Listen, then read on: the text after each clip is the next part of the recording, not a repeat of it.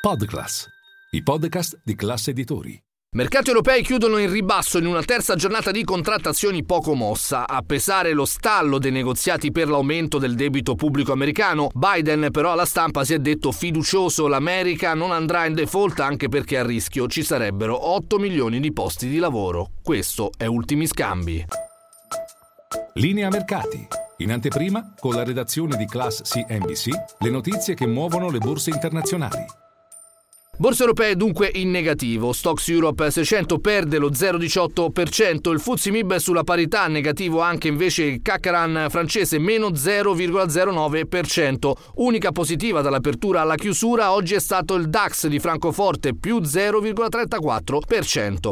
Andiamo a vedere anche i migliori e i peggiori a Piazza Affari però perché tra i migliori brillano Leonardo, Telecom Italia, Interpump Group, Tenaris, Banca Mediolanum e CNH Industrial. Per quanto riguarda Team Team fanno ancora eco le parole di Dario Scannapieco a Didi CDP che ha ribadito l'intenzione di proseguire nell'offerta per l'acquisto della rete fissa, non esclude inoltre una possibile collaborazione con la concorrente KKR. Fa notizia soprattutto però che Vivendi ha deciso di proporre un nome per sostituire all'interno del consiglio d'amministrazione di Telecom il dimissionario Arnaud de Puffontaine. Si tratta di Luciano Carta, già presidente di Leonardo Vivendi, insomma azione azionista di maggioranza di Team. Bene anche Stellantis grazie al dato positivo sulle immatricolazioni del mese di aprile. Tra i peggiori invece Diasorin, Amplifon, Campari, Era e il settore bancario che risentono tra l'altro del forte calo di Commerzbank, quarta banca tedesca per numero di asset gestiti, nonostante i conti comunque positivi.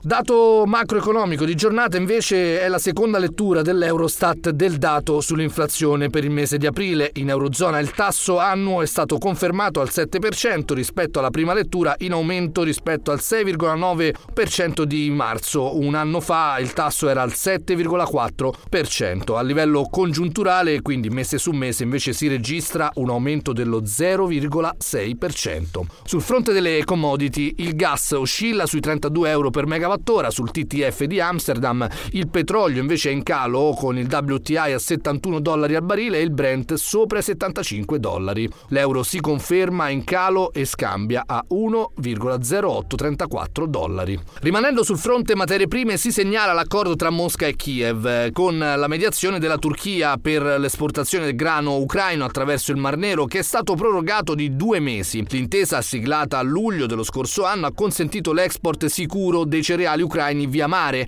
L'annuncio è arrivato il giorno prima della scadenza dell'accordo dopo una giornata di colloqui tra le parti coinvolte a seguito della minaccia della Russia di non rinnovare l'intesa. Sul fronte americano, infine, fanno eco le parole in esclusiva alla CNBC di Elon Musk, un'intervista a 360 gradi dalle prospettive future di Tesla alle mosse della Fed che potrebbero frenare l'economia statunitense, dice Musk, e poi ancora OpenAI, ChatGPT e il suo punto di vista sulla questione Cina-Taiwan e ancora il futuro di Twitter. L'intervista la trovate sul sito di Milano Finanza.